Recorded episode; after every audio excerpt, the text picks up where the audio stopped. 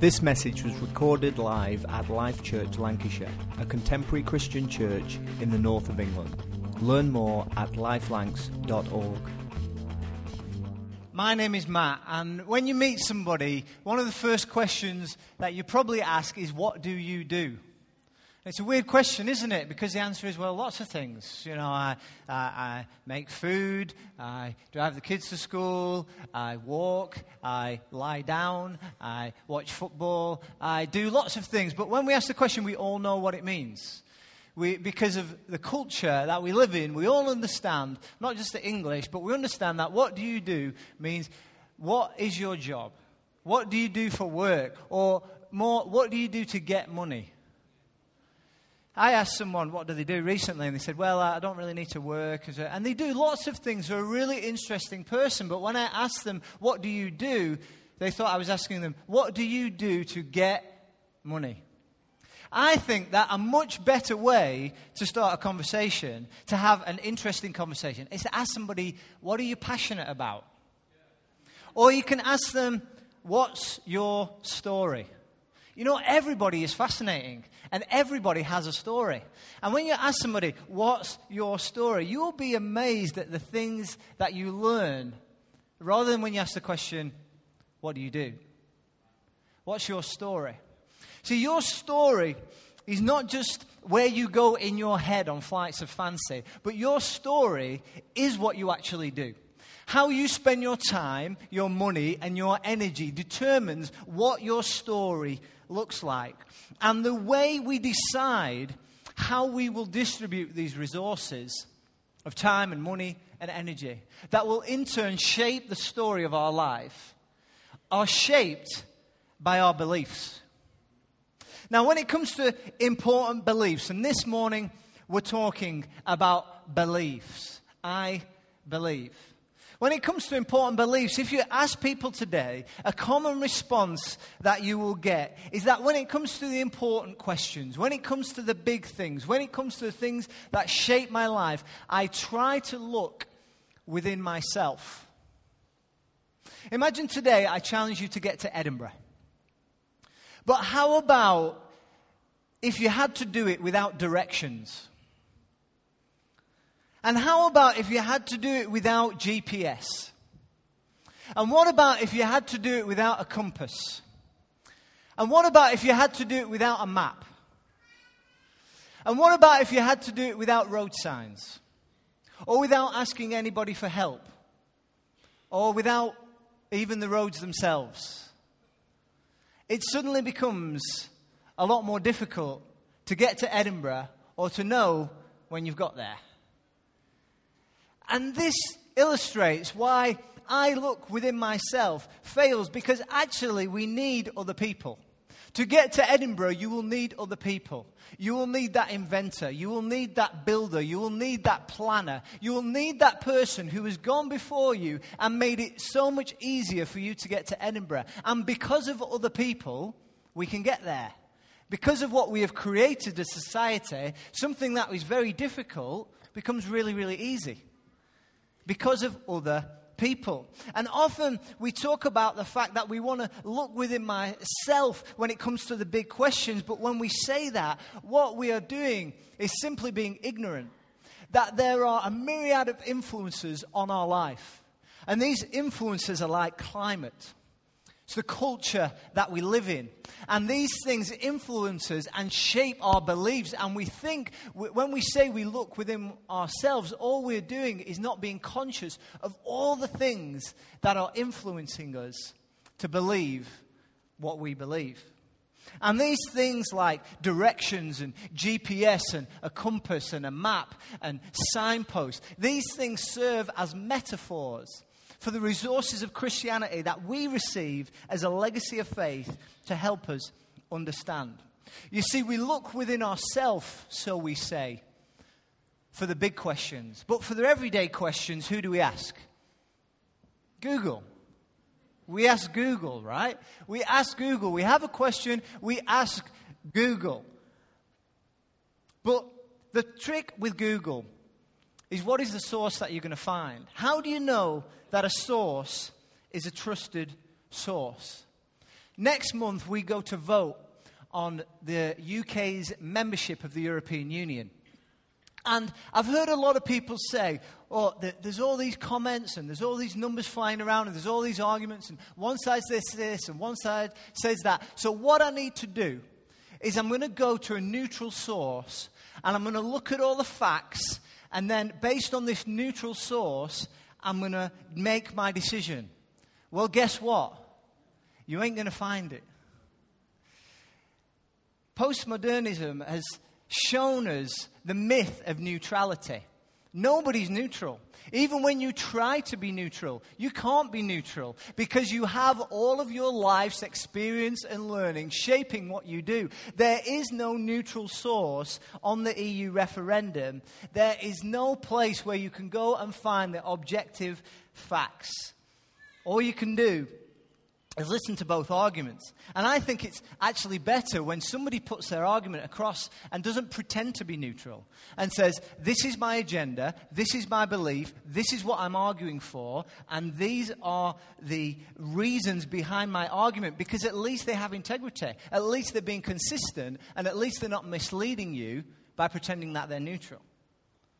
But you see, the thing about truth is, truth isn't something that we can ascertain by going to this one neutral source.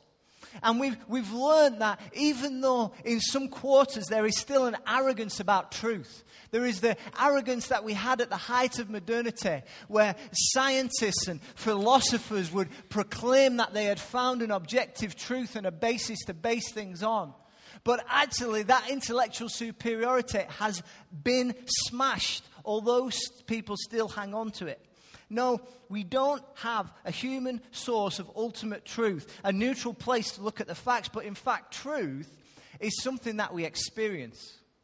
You see, what I want to ask you this morning is this What is the fruit of what you believe? See, sometimes I meet people and they are so convinced about what they believe. They feel that what they believe is the absolute truth. They are right and you are wrong. But then I notice that it is making them bitter and twisted. And I think, wait a minute. What is it about what you believe that is producing that in your life? That you are so angry, that you are spitting so much hate and vitriol towards us what is it about what you believe that produces that in your life? You see, when I want to think about somebody's belief, I want to think about what the fruit that is produced in their life. Because Jesus said that is how you really identify what people believe and what people are about. Look at what's produced. And sometimes the argument sounds good, but it doesn't produce good fruit. And that gives you a clue to the real source. Truth is something that we can experience as people and as a community. There's a community that a letter was written to, and to us as Christians, we receive it as scripture. And it's in a city named Corinth, and this was a very cosmopolitan city. This was a big city. This was a trading city. This was a multicultural city, like the big cities around the world today. And like the big cities around the world, it had a lot of influences on its culture. And the people who were part of the first Christian community here in Corinth were influenced and pulled around by the people around them, the people that weren't part of the Christian community. Their lives often didn't look different wasn't producing different fruit from the people around them. So, one of the early leaders in the church, a man named Paul of Tarsus, wrote a letter and he challenged them about what was being produced in their lives. And after he challenges them, he gets to the point and he says, Listen, it's all about what we believe. And he says this in 1 Corinthians chapter 15, it's recorded. As he writes to the people in this cosmopolitan city, in verse 1, now, brothers and sisters, I want to remind you of the gospel I preached to you. That's the good news. That's the message I've shared to you, the belief which you have received and on which you have taken your stand. By this gospel, you are saved if you hold firmly to the word I preached to you. Otherwise, you have believed in vain. For what I received, I passed on to you. That's what legacy is all about. What you receive, and what you pass on. as of first importance that Christ died for our sins according to the Scriptures, that he was buried, that he was raised on the third day according to the Scriptures, and that he appeared to Cephas and then to the twelve. After that, he appeared to more than 500 of the brothers and sisters at the same time, most of whom are still living, though some have fallen asleep. So, Paul says the most important thing, the thing of first importance, that you can believe, that you can take your stand on, that you can build your life upon, is that Christ's birth, life, death, and resurrection and appearances. That is of first importance.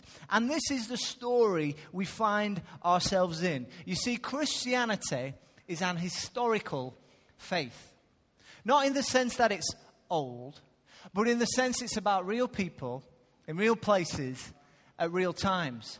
Christianity isn't simply a philosophy. It's not the work of one man who woke up one day and decided to write down some ideas and some concepts and some self help and some imaginations and some stories and some myths. It's not the work of one man in that way. It's not simply about a holy book in that way. It's not simply about the performance of an invented ritual, but it's actually about the story that plays out across human history. It's actually about the story of God from creation to new creation and how God interacts with real people. Many of us, many of them, are just like us in the way that they fail and they fall and they don't always get it right. And this story of what God has done, what God is doing, and what God will do is the story we find ourselves in. And it is the story we are invited into. And that's what Paul says. Listen, of first importance is not these moral issues that we need to address. Of first importance is this story because that changes everything. And this story has been passed on. And this is the legacy we receive. And first of all, that story has been passed on in Scripture. In the Bible that Christians use, we have received this legacy of faith by these men and women in these real times and places who've written down for us and shared with us their story, their eyewitness accounts, their adventures, their revelation, their songs, their poetry, their wisdom is shared with us and we receive it. But the difficulty we have is that we are at a distance from the people who wrote this book. And what we do as we read something in a different time and a different place and a different setting and a different culture, we have to interpret what is being said. We can't help but interpret things. Ever had an email from somebody and shot straight back saying, Well, there's no need to be so rude. And then they call you up and say, I wasn't, I wasn't being rude. Because we struggle, don't we, all the time to interpret things.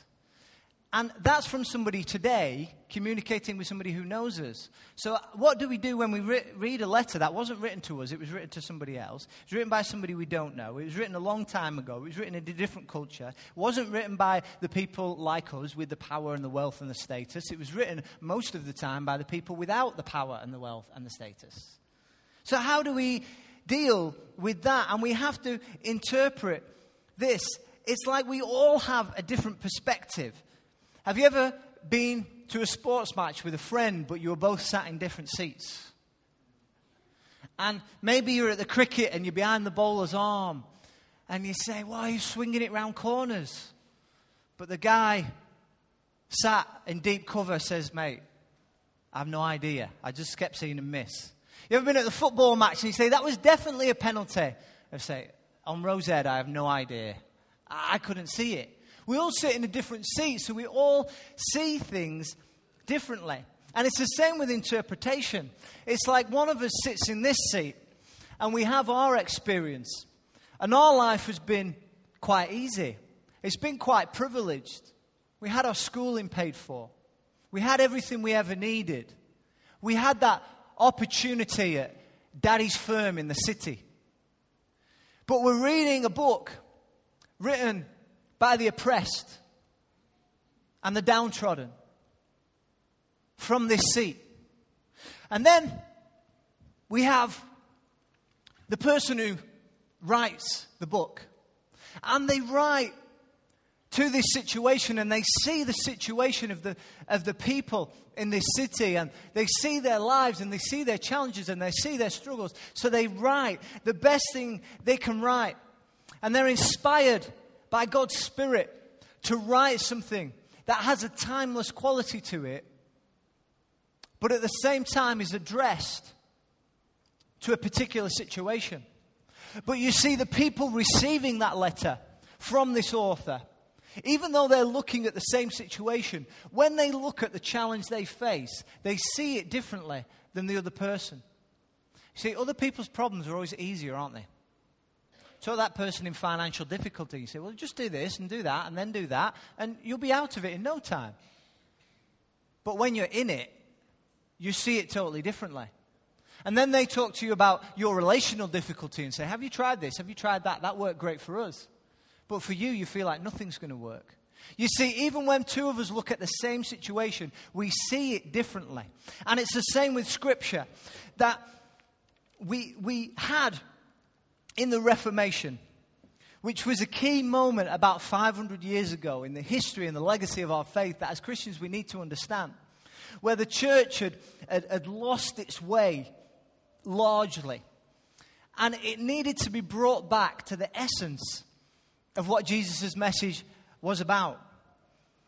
And they had these catch cries that we only need scripture, sola scriptura, only grace, sola gratia, and sola fide, only faith. And that was to bring back from all of the man made constructions of religion that were actually weighing people down, that were actually abusing the message, that were actually distorting the message so far that people were being uh, prevented from accessing it rather than invited into it. But you see, we as children of the Reformation, those of us who are, receive the legacy of the Protestant, the protesters tradition, as it divided from the Roman Catholic Church, can take this idea of sol- sola only, only scripture, too far and forget about the fact that we need from our different seats to interpret the scripture. And actually, we have scripture as a legacy that we should be thankful for and that we should honor. But we have more than that. You see, we have the legacy of the church, we have the legacy of Christian theology we have the legacy of the creeds. And many of us who are going to maturity, we're going to a deeper understanding in our faith, need to be careful that within our stream and our legacy of church that we don't throw out some of the resources that we've been given that are actually going to help us interpret the scripture.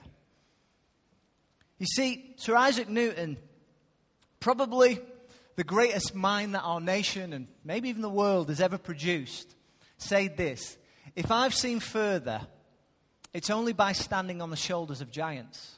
In our faith, we have some giants. We have giants like Irenaeus and Athanasius and Gregory and Francis and Zwingli and Calvin and Wesley and Bultmann and Barth and Moltmann and Wright and Volf. We have these giants in our faith. We have these people that we can take from, we can learn from, that are part of a legacy that we can be thankful for. You see, if something doesn't have a healthy root, it will soon die. And I want to say this mistrust anything without healthy roots. You know that, that new thing? That thing that rejects everything else? That, that movement that says, well, we just hear directly from God.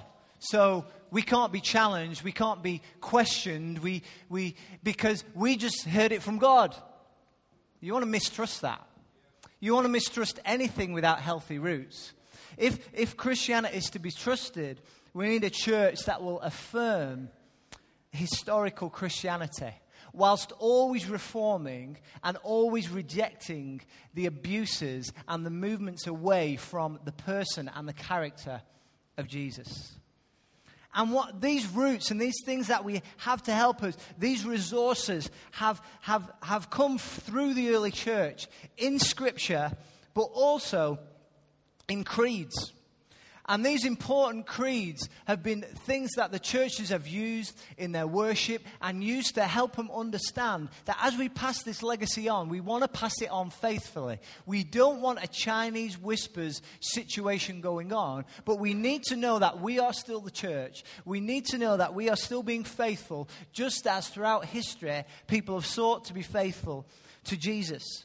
And these creeds, like the Athanasian Creed and a very important one, the Nicene Creed from 325, that was edited in Constantinople in 381, I encourage you, if you're pushing into your faith, to have a familiarity with these creeds. But this morning, I just want to take a moment to look at the Apostles' Creed. And church tradition says that this creed was passed on straight from the first followers of Jesus. And the Apostles' Creed say, makes this confession I believe in God, the Father Almighty, creator of heaven and earth. I believe in Jesus Christ, God's only Son, our Lord, who was conceived by the Holy Spirit, born of the Virgin Mary, suffered under Pontius Pilate, was crucified, died, and buried, was he descended into hell. On the third day, he rose again. He ascended into heaven. He is seated at the right hand of the Father. It's okay, it's just a lamp. And he will come to judge the living and the dead. I believe in the Holy Spirit, the Holy Catholic and Apostolic Church, the communion of saints, the forgiveness of sins, the resurrection of the body, and the life everlasting. Amen. You see, this creed has been said for thousands of years. And this creed, actually, the Anglicans call it the, the baptismal creed or the baptismal symbol. And today, we're going to have a water baptism.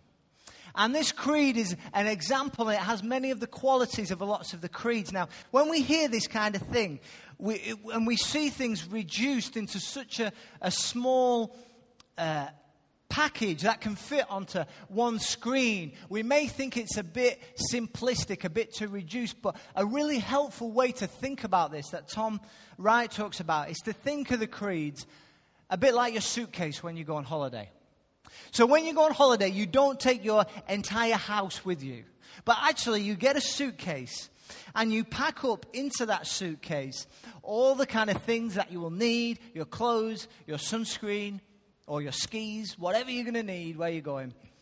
And you pack it into your suitcase, you pack all your stuff, and then you go away. And then when you get to your destination, you unpack it again into the hotel room or wherever you're staying.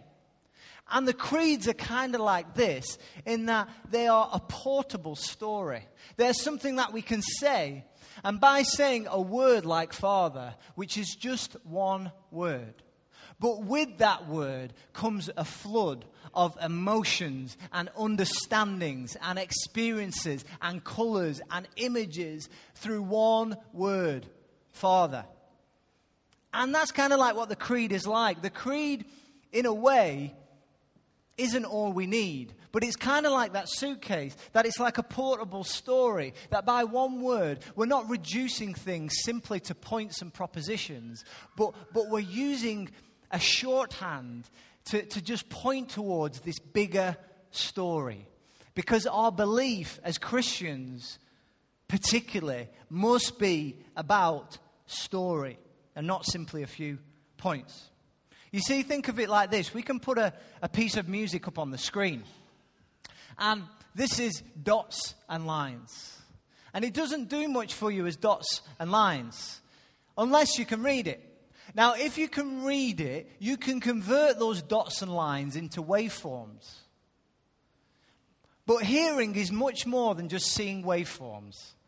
That's pretty ridiculous. When we hear something, we feel so much more. You can hear it in your head, but if we were to hear this very same piece of music right now, in this auditorium, the emotion that would change,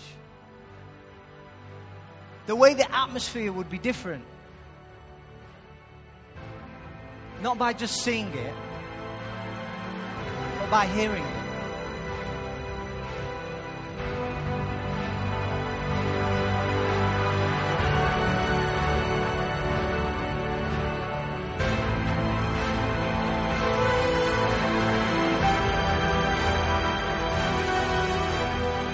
This music conjures up maybe an epic film. It conjures up a grand design. It, it conjures up something big, something huge, something moving. And we can all respond to that. Every one of us who has the gift of hearing can respond to that. Whereas we maybe can't respond to just an image. And this is the same with our beliefs. You see, this creed or Christian beliefs are not simply bullet points, they're like hearing music. When you hear about what Jesus did, it's not just something that you say, something that you do, something that you kind of repeat in a kind of monotone voice. No, it's like hearing music. It's like something wells up within you. Something stirs you when you have the connection to what it really means. It's far more than bullet points. It's like hearing music. You see, beliefs aren't meant simply to be walls, but signposts. Beliefs aren't simply uh, necessary for maintaining orthodoxy. They are not like us because we believe this. No, beliefs are a signpost. Beliefs lead you to something. See, we need to go beyond belief. The reason beliefs are so important is because they always lead us somewhere. And our Christian beliefs lead us somewhere too. Beliefs are a key part of the legacy of faith, probably the key part. And that's why we have to talk about it in this series. Although it's a lot of information, although it's more of a seminar type format. But beliefs are the most important aspect of the legacy of faith that we receive and pass on. Not because they create arbitrary be- divisions between us and those who are not like us, but because they lead us to God Himself.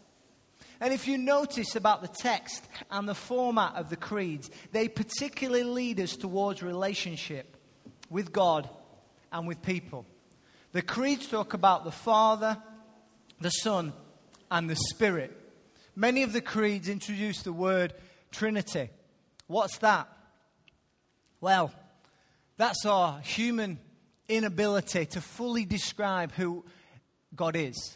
But what we're doing, what we're pointing towards, what we're leaning towards, is that the way God has revealed himself is that he's actually in relationship even within himself.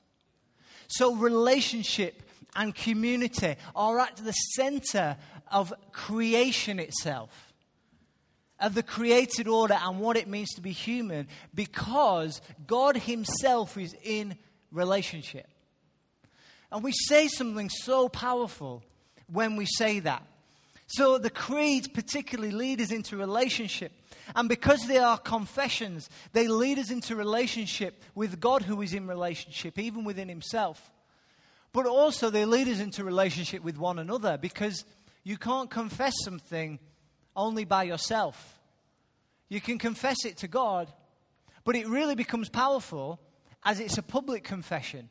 That's when it means something in your life. So that's why these creeds in many church traditions are often read out together because this is something we do together. It's communal.